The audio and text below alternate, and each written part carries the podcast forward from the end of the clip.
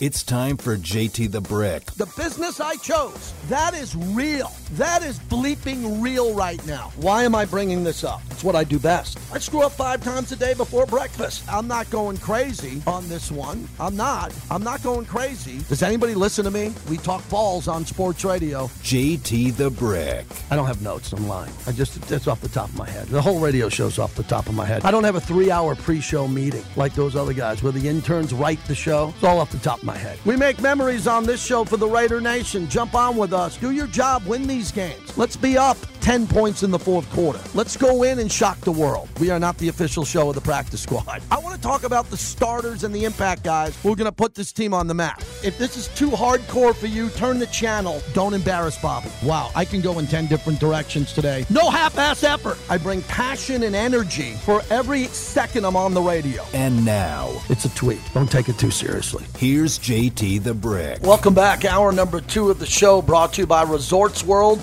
Head on out to the newest and biggest and largest casino property on the strip there, Resorts World, home of Doghouse Saloon, the theater, all the fine restaurants that they have. Doghouse, proud partner of our show at Resorts World. Jason Horowitz will join us in a minute.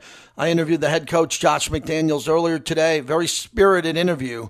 He's pretty locked into the Steelers. The players were coached really hard this week.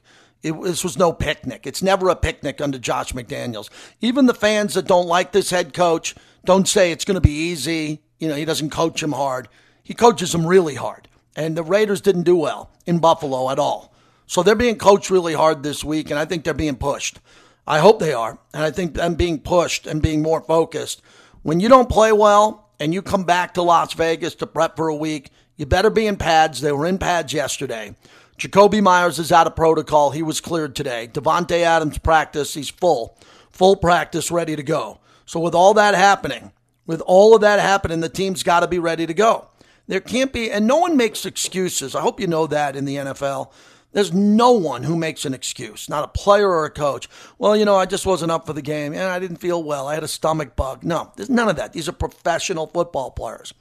But when you get beat badly, when you get beat badly, that there's a reason why there are coaches and GMs and executives.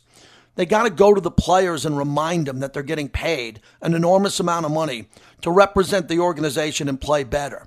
I believe they were pushed this week to be at a higher level when they play this game. So do you rip them for not being ready for Buffalo? Sure. Sure. The coach talked about it with me today. Uh, they, they had a lot of things they needed to clean up. Will it be clean, cleaned up? I don't know. We'll find out when I host a post game Sunday night where Jason Horowitz hopefully will throw it to me afterwards and say, Hey, JT, it should be a fun post game show in the Modelo Lounge. Jason, can you promise that for me or you just can't make those predictions? Oh, it depends how hungry I am in the middle of a fast on Sunday night, and then we'll uh, we'll Yes. see how I actually feel. I uh, I think um, you know it's interesting what you're saying about not being ready because I always I always find that interesting with regards to that conversation and a, and a game, and it doesn't really matter the sport, but you know certainly we'll take, take football in this conversation because they it, it it certainly felt like they were ready because the opening drive they used every bit that they had and it was awesome and then the defense was great on the first three and out. So like i i never know when people say hey you know we just weren't there we didn't have enough we didn't i i never know what that really means because what it always seems to me is you know what we just got our tails kicked in because they were that much better and players don't really ever want to admit that coaching staffs don't ever really want to admit that because that that admits failure and defeat um but but in the case of the other day that might have been true there's no way that's true with this Steelers team. Yeah, I think the Steelers team, the way, that, uh, let's jump right into the, uh, no, before we get to the Steelers, when you looked at the game, you called the game, and then afterwards you analyzed what you called. How the game got away from them so badly. I asked Coach McDaniels today about the containment. And I'll ask you when Tyree Wilson is rushing and Max is, if there's not containment on the outside, that means the linebackers aren't filling for a guy like Max who might go inside. Man, that was bad football. They, they got torched for 180 yards on the ground. And a lot of those tackles came after like eight or nine yards where no one was near the ball. I hope they clean that up. Yeah, I would hope so. I mean, that is the ultimate negative from the other day. It that was the worst part. Like I'm sure it felt that way at watching it or listening to it. I'm sure it felt that way. It certainly felt that way calling it. Um, the worst part about Sunday was that you kind of could feel by the time the second quarter, you didn't know the game was going to be that big of a blowout. You didn't know that the offense was going to struggle that badly. But you could tell that the defense had nothing to do or had no way to get off the field um, because every play that Buffalo was running was successful. And it wasn't like they were picking them for 30 and 40 and 50 yards. They were picking them for 7, 8, 9, and 10. And the whole death by a million paper cuts thing was real, and it was rough. I think what what jumped out at me also was we started young players. We, the season ticket holders, like I am, you now are the play-by-play voice. When you're starting Jakorian Bennett and Tyree Wilson, and you got young players who are out there, every game's not going to be perfect, and we haven't right. seen close to perfect football. But what, what I will say, the second half in Denver, to me, Jason was very encouraging, giving up only three points and making adjustments at halftime and slowing down Russell Wilson, a very good player. They weren't able to do that in Buffalo. We know why. The game got out of the way. But Kenny Pickett, it better not be hard to make adjustments against Kenny Pickett. These offensive numbers coming into this game are borderline embarrassing, and the fans yeah. in Pittsburgh are pretty loud about it. Yeah, and they should be because because because Pittsburgh, you know, offensively has stunk, and and you know, Najee Harris had a wonderful rookie year, but right now, they they I think there's a lot of Pittsburgh fans who want Jaylen Waddle on or uh, not Jaylen Waddle, excuse me, Jaylen Warren on the field a lot more. He's their scat back. He's the undrafted free agent. You know, you understand why Najee Harris gets the majority of the carries, first round pick, had success. He had 70 some catches a couple years ago. But like, there's something off there, and it's maybe two and three yards. Whereas Jaylen Warren, you know, you might get 15, 20. Um, and and so but but the other parts of this too, JT, and I think this is with with regards to the Raiders offensively, um, it felt that Jimmy Garoppolo was pressured a lot more than he was against the Denver game. They still have not allowed a sack. Again, that speaks to both Jimmy and the offensive line. There's been a lot of conversation over the last couple of years about Jermaine Eluemunor, mm-hmm. and I don't know that these numbers and these you know the websites are always perfect. But Pro Football Focus is used by the NFL. It's generally accepted as, an, as, a, as, a, as, a, as a stat or as a source that's a good one. Jermaine Eluemunor to this point through two games has not allowed a pressure. Yeah. That's that's not real. That's not. I mean, it's real, but it's not normal. That's wonderful. But now it's T.J. Watt, right? Now it's so now what happens? And if that continues, good for him because that would be outstanding. Well, it's not just T.J. Watt too. I'm, I'm looking at all the stats as you're aware of this. And TJ Watt's a guy that has to be double teamed. He's just so much better than everybody yeah. goes up against. But they had a game where they had a total of six sacks, four tack- takeaways, yep. and two touchdowns on defense. But now that we get a chance to see Alex Highsmith, you know, up here in Vegas, live at Allegiant Stadium, I'm really going to have my eyes peeled on him. He had seven total tackles one forced fumble, a sack, and an interception for a touchdown. He was oh, AFC he was Defensive Player of the Week. Yeah, he's the reason they won the football game. Mm-hmm. which is, yeah. which is, you know, you don't. We I know a lot of people have talked about that with Micah Parsons the first couple weeks. There's, you know, he was on the Pat McAfee show talking about wanting to, you know, be a tight end and be on offense, and he wants to be MVP, and and you know, he certainly is one of the best players in the NFL. We know that what that's like with Maxx Crosby. Like defensive players can wreck games. It's not often that a defensive player is the reason a team wins a football game, and and he was he was that reason. And and to back to T.J. Watt, I know they got blown out by San Francisco. He still had three sacks in that game. Um, so there is a lot to deal with. Um, the Steelers' interior defensive line, they run a 3 4. Their front, not quite as good as it normally is. Cam Hayward's on IR. They're bringing up some other guys. Breiden Fehoko, who, you know, we played against because the Chargers. He was on the Chargers last year. Uh, so, like, they're, they're bringing up some guys they're still a talented front, and the the struggles to run the football have been real, and we all know that.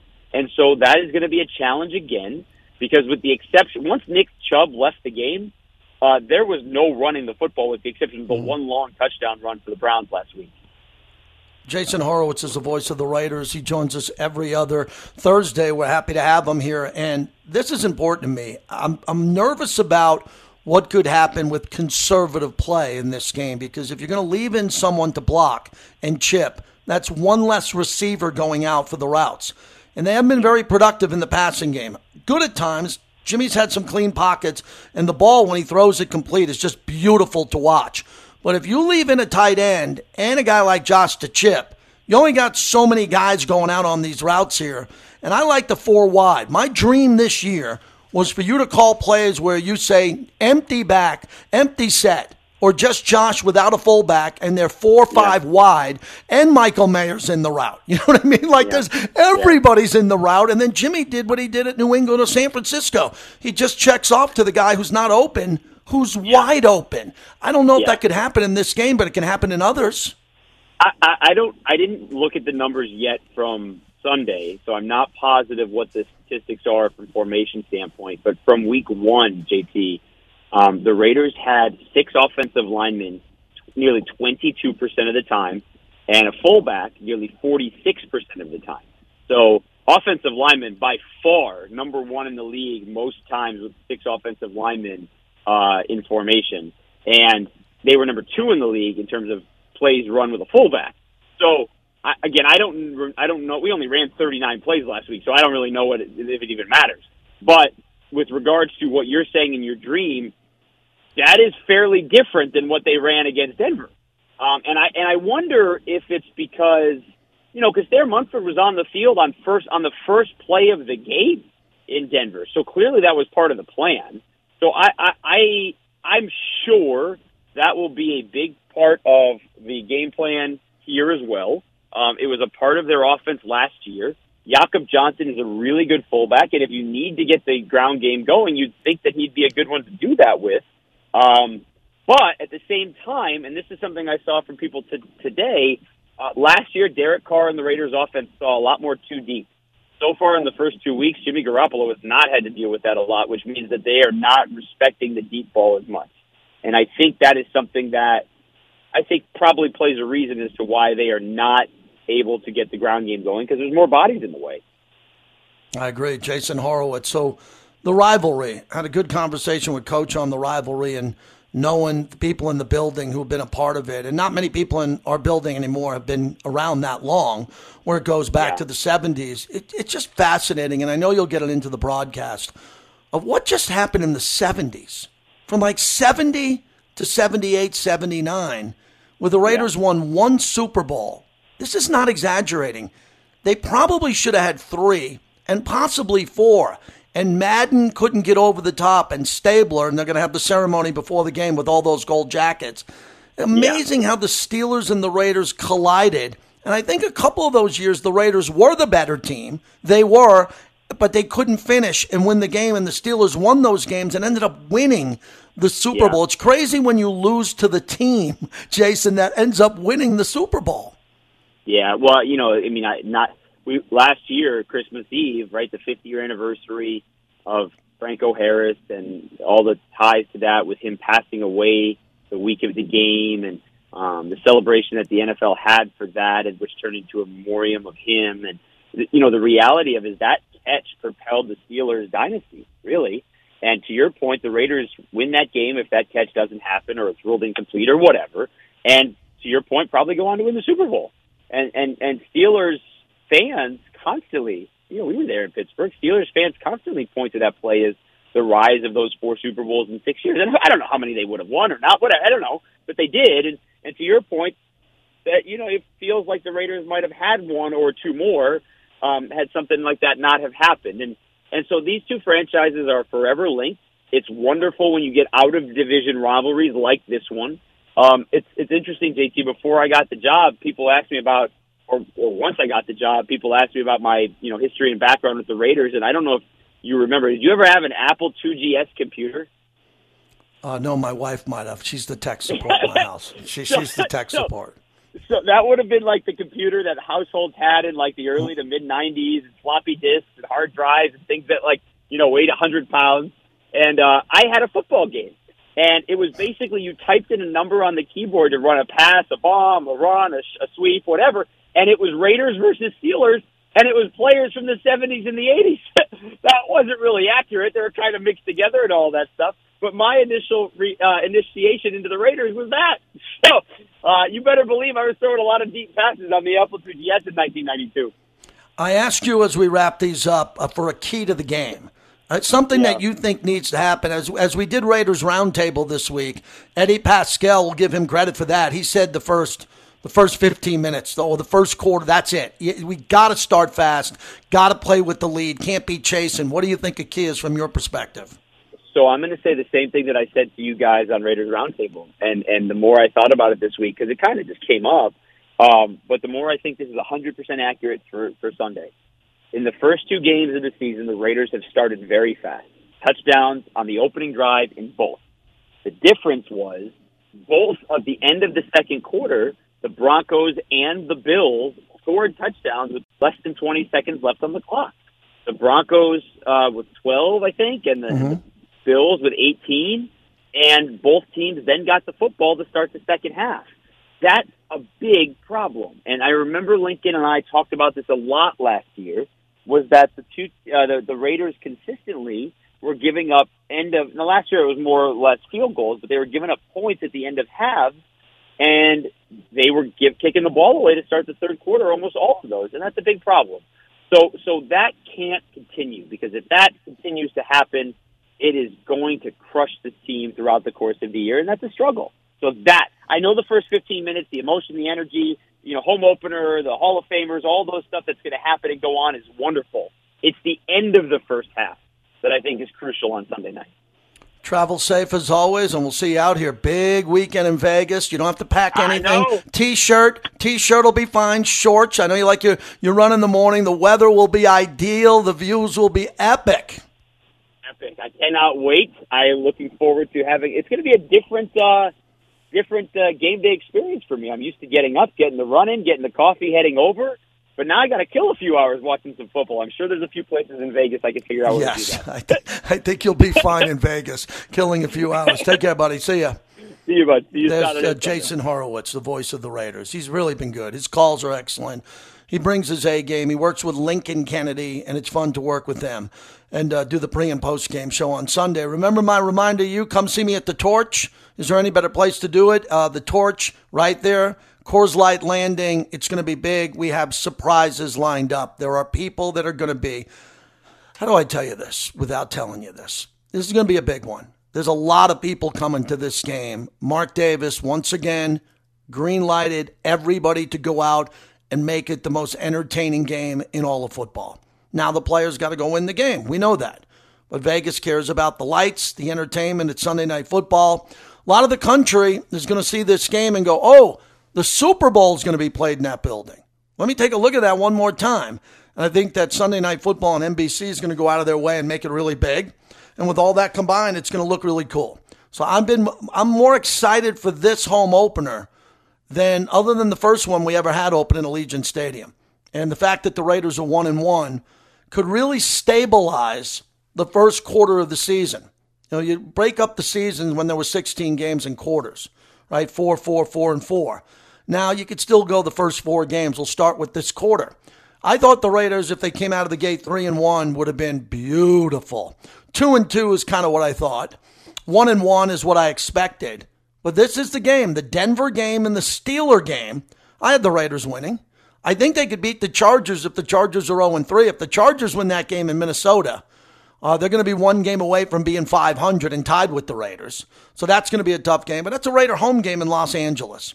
This is the one that was intriguing to me the most when the schedule came out. Because when the schedule came out, I said, those scoundrels and Ed Sheeran's going to make us play our first two games on the road? Three out of four on the road? Well, we got to get two out of the four. And then I just stared at my tickets and the schedule and said, we got to win that Steeler game. I know we're going to beat Denver. I'm not Nostradamus. We've won seven in a row against those guys. Everybody picking Denver to go to the playoffs every year. I, I, I knew that one was safe. Buffalo, I thought the Raiders had a puncher's chance considering what they did against Denver, but they weren't competitive in that game. And then it comes to this one. This one where they have one of the worst offenses in football, one of the best defenses, or a couple of the best defensive players. So all of this has got to come together. Ladies and gentlemen, the Las Vegas Raiders need to play a good game of football. Not two quarters and not three and win the game. I want to see the team play under the leadership of Dave Ziegler and Josh McDaniels and play a great football game or at least a good football game. Okay, no, no slow starts. No, hey, we didn't have any turnovers in this game. Hey, we were down 14 and we came all the way back and lost by three. None of that. Go win the game. And I think they can do that Sunday night, and I'm confident they will. 702 365 9200. Hey, I want to thank the people. It wasn't an army of people, it was my first ever YouTube live stream last night. I thought it was great. I loved it. I went nuts for 40 minutes, broke down week two of the NFL. And if you didn't get a chance to see it, please subscribe to my new YouTube channel, JT the Brick. You'll find it, JT the Brick YT for YouTube. And I have it on my bio in my Twitter at JT the Brick. Please subscribe. It takes 30 seconds. Just hit a button, it's free. And everything will go on our YouTube page, which is also sponsored by Modelo. We thank Modelo for the fighting spirit. At some point tonight, I'm going to be over at La Casa Cigars. That's over in Tivoli Village for Thursday night football. I'm going to have a cocktail. I'm going to have a cigar. One of the best selections of cigars anywhere in the state of Nevada. Their humidor walk in is incredible. They got tremendous whiskeys and scotch and bourbons all right there. That's La Casa Cigars at Tivoli Village. When we come back, Shane Hnidy will join us. We'll talk to him as the Vegas Golden Knights are opening up training camp. Golden, I got a lot of new Golden Knights gear. I got the Stanley Cup hat. I got the Stanley Cup t shirt. I got all this new Golden Knight gear, man. I just love the Golden Knights. It brings joy to my life. It brings joy living in a town where I can go to a hockey game. And when I go to the hockey game, they raise a banner because they won the Stanley Cup.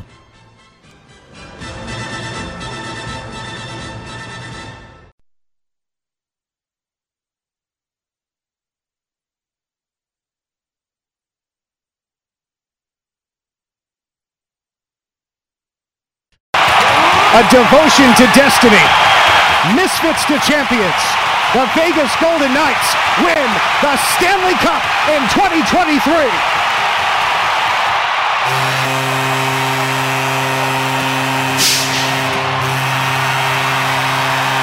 The first Stanley Cup championship in Golden Knights history comes in their sixth season. The Silver State is home to the greatest silver trophy in all of sports. The mob is behind Adin Hill's goal. All the players swarming one another, jubilant in celebration. The fans on their feet can't stop. How about that? Dan D'Uva on the call. Our Golden Knights winning the Stanley Cup. JT back with you, brought to you by the 872 Laborers who built the city and all these big projects on time and on budget. Shane Hnidy, kind enough to join us from the Golden Knights broadcast team. Former great player, even a better broadcaster. And Shane, camp starting, man. It, when you win and you go deep in the playoffs, the off season's much shorter, but this one was much sweeter. Well, yeah, and there's there's two ways to look at it, right? It's a lot easier to go into a short season winning. Had you gone to the final and lose, uh, that shorter season doesn't feel as good, or that short off season. So I, I think it allows them to come back with some energy and confidence. And uh, hey, they're the defending champs. That's their job this year is to defend it and uh, put their best foot forward. We know it's a long season, but certainly pretty much uh, the same group of guys that that'll be back to contend for it.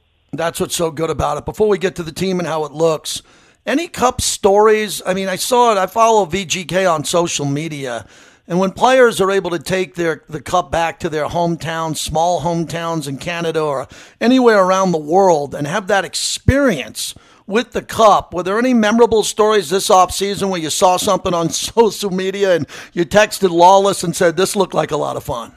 Well, I think all of them look fun, right? It's Yeah. uh, you're doing different things uh, with the cup. You're you're trying to enjoy it in your own way, and not, so you know when I look at it, it, it's great. You see them giving back to the community. Certainly, Zach Whitecloud when he went back, uh, you, you saw some of the things he did back there. You see, you know, Shea Theodore. You see the family ones. You see the community. Um, you know, the ones I interested here is now the guys are all back in town. We'll start to talk to them. I'll ask them. You know, you hear the more intimate ones when you kind of break down and it's just you, close family and friends, and you have those special moments with the cup. Um, Kelly McCrimmon spoke today about it, and he, he said, you know, just some of the things he saw, learning, talking to the keepers of the cup, the stories they had. If there, if there's anybody that could write a book, it's those guys. They travel around, going to every Yeah. party, been doing it for years. The things they've seen and, and heard and witnessed. But uh, the one thing is, that it, it's such a magnet to people right? Uh, you know, wherever you bring it, to the people that want to get their picture, they want to see it. Uh, they want to spend time with it. it. It's truly, you know, a special feeling to have those days with the cup and for people to be able to share it with, uh, especially the players, guys. Mm. You know, your family and friends, former coaches, teammates, whatever that were on that path for you to achieve this. Uh, it's special to bring it back to to wherever you're from and share that with them.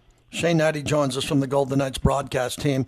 Shane, we had Gavin Maloof in studio on Tuesday, and he told the story about how he was friends with Gary Bettman from his NBA years on in the Sacramento Kings. When Bettman wasn't in the NHL, he was in the NBA under David Stern. And then he and his brother would go back to New York to convince Gary and start the process before bringing the idea to Mr. Foley, who ended up, you know, funding the team and owning the team. This is really an incredible story. I'm sure there's going to be books written about it, and people are going to have the opportunity to be quoted on this. But in all of your years of being a player and a broadcaster, looking back on that six year run, a cup appearance in year one and then winning the cup in year six, it truly was magical. No one thought something like this could happen other than Mr. Foley. No.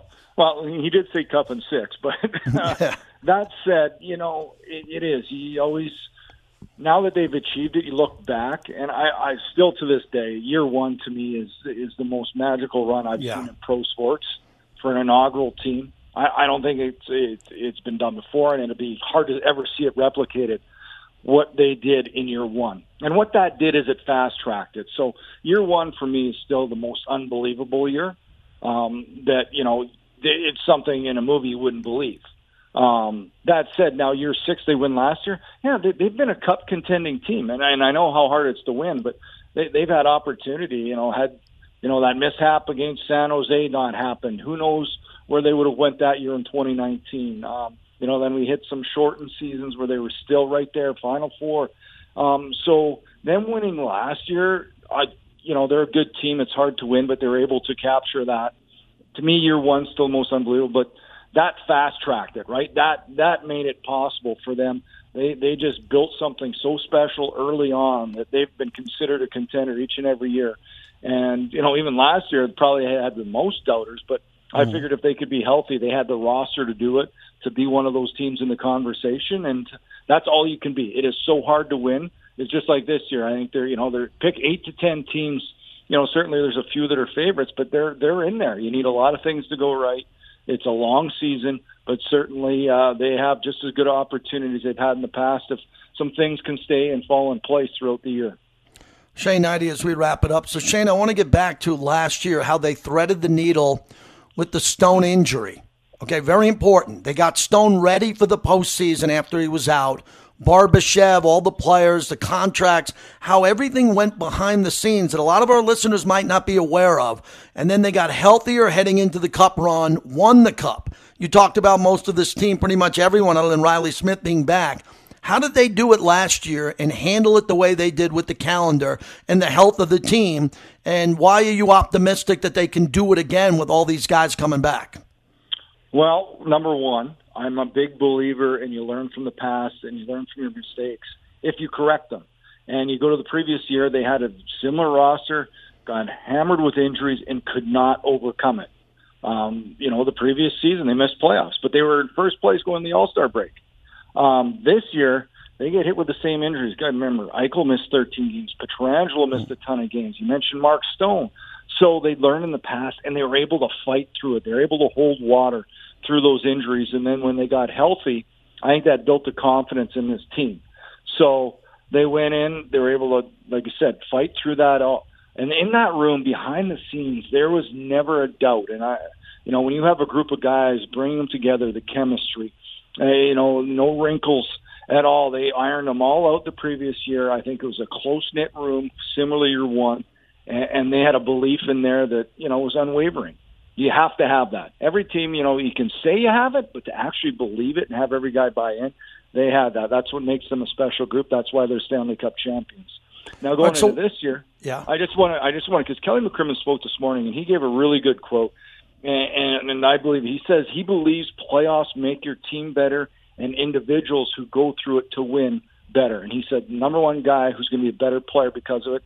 He mentioned Jack Eichel, which you would mm-hmm. assume Jack Eichel's already a great player, but now being through what it takes to win, an elite athlete like that, I'm excited to see this year, and it's a very true statement. So Shane, lastly, what are the big challenges early? We see this in the NBA. You know, some te- NBA is different because guys in the beginning of the year aren't hitting threes and they're not playing defense. Yeah. It's not even required. Literally, the NBA, Yeah. it's not even required until Christmas. Hockey, you guys come flying in the first game of the year and everybody's checking each other and the puck's flying around and everybody's racing. What are some of the traps that they have to avoid as cup champion to make sure they get off to not a brilliant start, but a very good start to defend the cup and put themselves in a good position? Well, this is where I'm, uh, you know, I think culture and identity, the team, where that's built in, that desire to win at all times. You can't have, and, and you see it sometimes from teams that win. You mentioned the short off season that you come out a little bit slow out of the gate. I think that's going to be the biggest challenge, and this is where you know Bruce Cassidy, his coaching staff, um, they're going to put in place what they want. And the other thing, this is only a second year. Last year, you look at they started 13 and two, and he talked about how their team needed to build all year because he's implementing new systems. Well, now they all know it. And, you know, outside of Reilly Smith, everybody's coming back.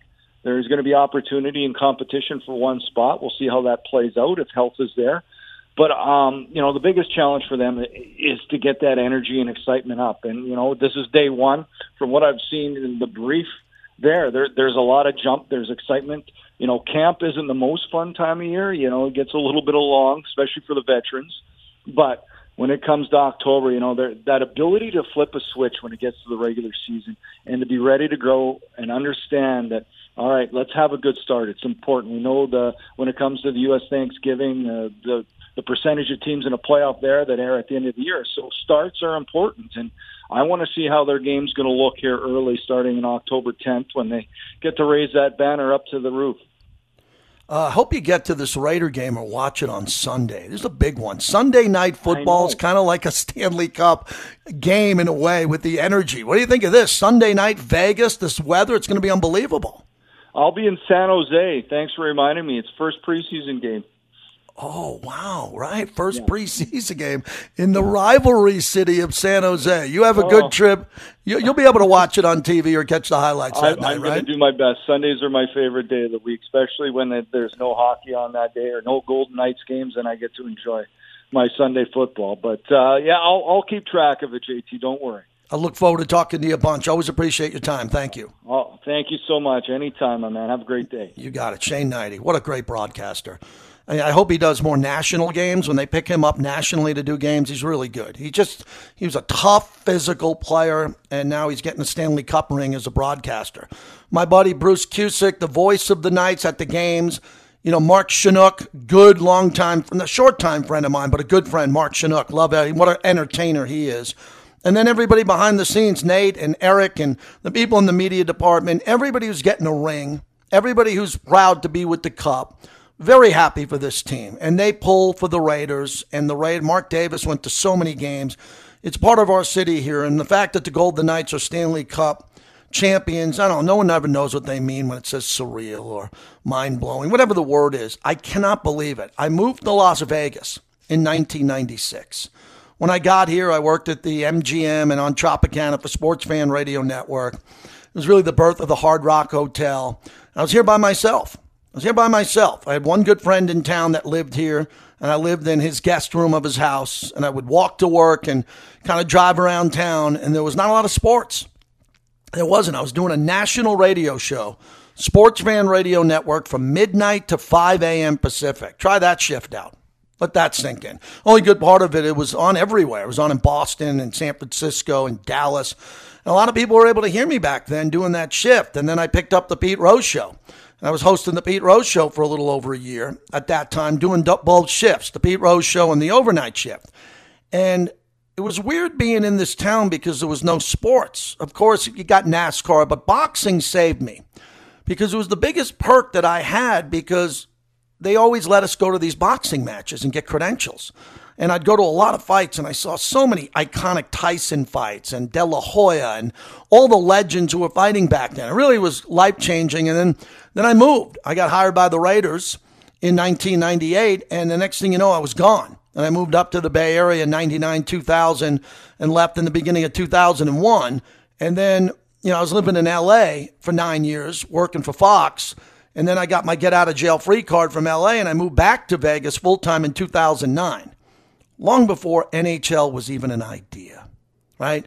And had UNLV, and UNLV football hasn't done much. Coach Odom is doing great things now. Oh my God, this guy gets it, what he's doing locally.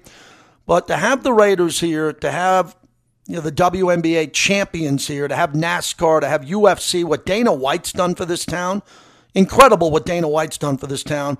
And then what they've done out at the Motor Speedway, the Las Vegas Motor Speedway, we have two races, including a playoff race. But the Golden Knights are going to raise that banner. It's going to be an important moment in the history of this city. We have a Stanley Cup, mostly a Canadian sport. And here in Las Vegas, we are reigning champs. That is pretty spectacular. Yeah, that is pretty spectacular. So we're happy about that. All right, here's what we're going to do.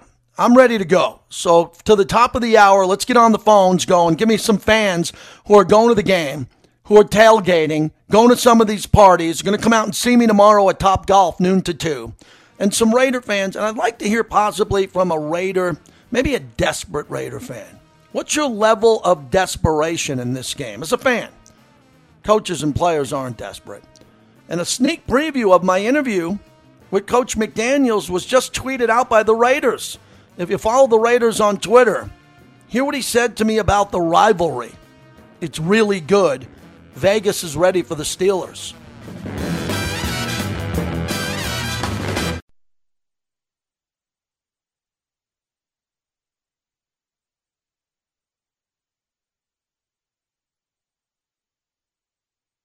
Yeah, yeah, I got to see them. Uh, damn good defense. I mean, they, they, made some plays, put some points up on the board, so it's, uh, it's going to be a good challenge for us this week. We got to uh, we got to do our part on offense. It's Jimmy G. Jimmy Garoppolo, the Steelers. Jimmy G wasn't here last year. Uh, Derek Carr and the Raiders lost that game on Christmas Eve. Highly emotional game. Franco Harris, his number was retired, but Franco wasn't there for it. He died the night before, unexpectedly. Uh, Cisco from the Black Hole sent me a picture of when Franco Harris got inducted into the Black Hole Hall of Fame in Oakland, which is one of the more memorable. I, I tweeted out the picture today on the sidelines with Phil Villapiano and Franco. And the black hole saw, thought so highly of Franco that Franco came out to the parking lot where the black hole was there tailgating hundreds upon hundreds of people. They inducted Franco into the Black Hole Hall of Fame. Everybody was having beers and drinks, and then I walked Franco onto the field with Phil, and that was pretty special. So the rivalry goes back a long way. The Raiders got to start this rivalry or keep it going in Vegas. Now, the Chandler Jones story, I haven't had much to comment on because it's a private matter. And you all understand that. Raider fans know that the coach, no one's talking about this, the owner. Everybody wants Chandler Jones to be okay. Everybody needs Chandler Jones to get through what's going on in his life. Ian Rapoport and the team at NFL Network discussed that earlier today. Yeah, Chandler Jones, after a, I think it's fair to say, difficult, tumultuous several weeks, several months, has been placed on the non football injury list by the Las Vegas Raiders. That takes him off the field for an undetermined amount of time. Uh, essentially, when he can play again, then he will be eligible uh, to play again. It is a personal issue. The team has stuck by him through some very difficult times, and no one has ruled out him potentially returning to the field, even this year, if his situation is handled and everyone is okay with what is happening. I know it has not been easy for literally anyone involved. It is life. It is very personal, but he has now been taken off the field uh, while he uh, deals with his personal situation. All right, so that's really important. And I want to commend the Raider Nation for handling this well. You know, the, there's not a lot of people running around the Raider Nation. Give me details. I need to know. Oh my God, JT, man, come on, call me on the side, text me. What really happened to Chandler Jones? I have no idea. There's a personal matter here. There's a lot of rumors running around, and I don't know. And if I did know, I would not tell you because it's a legal, personal matter to talk about someone's personal life as this is pending. You know that. So all the Raider fans, I think, have handled this well. And we hope for the best for Chandler Jones. I was hoping for him to have a big year. I mean, how many days did I say in the offseason that if the Raiders are really going to contend, they're going to need Chandler Jones coming off the edge, and he was going to mentor Tyree, right? So he's going to be out there. There was going to be times this year where Chandler Jones came off the field or stayed on the field, and Tyree Wilson was out there with Maxx Crosby. Do I think the Raiders would have been a better football team with all three of those gentlemen at full strength? Absolutely. I do. And now you're seeing Jakorian Bennett and Tyree Wilson, young rookies, playing. And man, they're in the deep water of the pool. You know, you ever grow up? I was a lifeguard. You ever do that when you take a little kid, little toddler, teaching them how to swim and you throw them in the deep end of the pool? You're obviously keeping an eye on them. Nothing's going to happen, but hey, man, we're going to go in the deep water. It's different. You're going to have to swim to the side. That's what these young rookies are doing now, man. They're in the deep water. They're playing Sunday night on NBC in front of the whole world. You can't get exposed. Now, if Jakorian gets beat on a bomb, okay, it happens. He's a rookie. You're not going to take him out of the game and scold him. He's going to have to learn from it. Now, the line opened up initially a pick 'em game. And then I thought the Steelers at one point were a one point favorite. Now the Raiders are a two and a half point favorite, and it's two and a half everywhere. It hasn't moved to three. You get three for playing at home. I, I consider this a pick 'em game. Vegas minus two and a half. Now, if you're a gambler, not, the last nine games were dis- uh, was decided by one score or less. You know, a field goal, one point, or one score. The last nine games, nine out of ten. So these teams play each other closely. And do I think the Raiders are going to win by one or two or maybe three? I don't care. I don't bet. I don't gamble. But if I did, you know, I like the Raiders in this game. This is a game at home that I think that could be decided on a Daniel Carlson field goal late. Or the Raiders can come out and punch the Steelers in the mouth, and the Raider defense can wake up. And if they're able to wake up, make it very difficult for Pickett. Make it difficult for Pickett to jump into this game and get a rhythm. I think the last thing the Raiders want to do is give Kenny Pickett the opportunity to complete a couple of early passes. You know, if he finds players that are going to get open on crossing routes and players that you know, Pickens, some of the good young players that he has now, can't make it easy. What we saw in Buffalo with Josh Allen was they were able to run the ball easily, easily run the ball for over 180 yards. And then Josh Allen made every throw he wanted to make it didn't feel like the Raiders were stuck in quicksand. I don't want to say that they were slow. What they didn't do correctly was they were nowhere near the ball when the ball broke the huddle. What I mean by that, when Josh Allen handed the ball off and the running back made his first move, there was no one there. The defensive tackles weren't there. So the defensive tackles were standing up, they were engaged in a block, they were being outplayed by Buffalo's offensive line, and then boom, the runners through to the next level, and you got to hope that Deablo and Spillane are somewhere there. By the time they got there, it's six, seven, eight yards. And then when Josh Allen was rolling outside the pocket, extending the play, you know, Marcus Peters did not have a good game. Pro Football Focus gave him a low grade. This is his first ever Raider game, first ever home Raider game. Marcus Peters got to show up for this one. I mean, he's got to have that Oakland dog in him that's going to show up and have a pretty big game. So they just were late to everything. They weren't lined up correctly. Or maybe they looked like they were lined up correctly. And Josh Allen, who's an elite quarterback, just read the defense and picked it apart. And that's what you see. You actually are able to see, if you look at the tape of that game, that Josh Allen not only wasn't he contested, Max got close to him a few times, but the fact is he was able to get the ball out quickly and he was staring down receivers. You know, it wasn't like the situation where the quarterback for the Buffalo Bills, Josh Allen, had to like run and look left, look right, pump fake, and all that. No, the ball just came out. That's what Jimmy G needs to do. He's not going to have a lot of time to sit in the pocket with TJ Watt bearing down on him. So make the early call, make the quick decision. Look to Davante. If Davante's not open, dump it down to Hunter Renfrow. How does this sound, everybody? How about we get Hunter Renfrow three catches in the first quarter, three catches for 24 yards? That's it. He catches a six yarder, catches an eight yarder, catches another six yarder. All of a sudden, Hunter gets going. The crowd gets going, first down, and Hunter Renfrow is engaged in this game early. And then Mike Tomlin's got to look at his team and go, hey, that guy Renfrow caught three balls on the last drive. Let's get someone over there. And it eases up Davante and Jakobi. I think Jakobi Meyers is going to play a big role in this game. Really big role in this game because his first game, he was fantastic. He didn't play the second game, and now he's got to come back ready to roll. Keep going to him. Thanks to all of our guests today Jason Horowitz, Lee Sterling, and Shane Hnidy was on the Golden Knights broadcast. Please join me tomorrow. I'll be at Top Golf. Love Top Golf. It'll be a lot of fun. Brought to you by Modelo. That'll be from noon to 2. And then I'll be at the Strat tomorrow night for their ALS gala. And that's going to be a lot of fun, too, if you can get tickets to that. Find that with Golden Entertainment and look on my Twitter at JT the Brick. Q is coming up next. He's got a monster show. Because he understands it's the Steelers and the Raiders. Thanks for listening, everybody, to the flagship of the Silver and Black.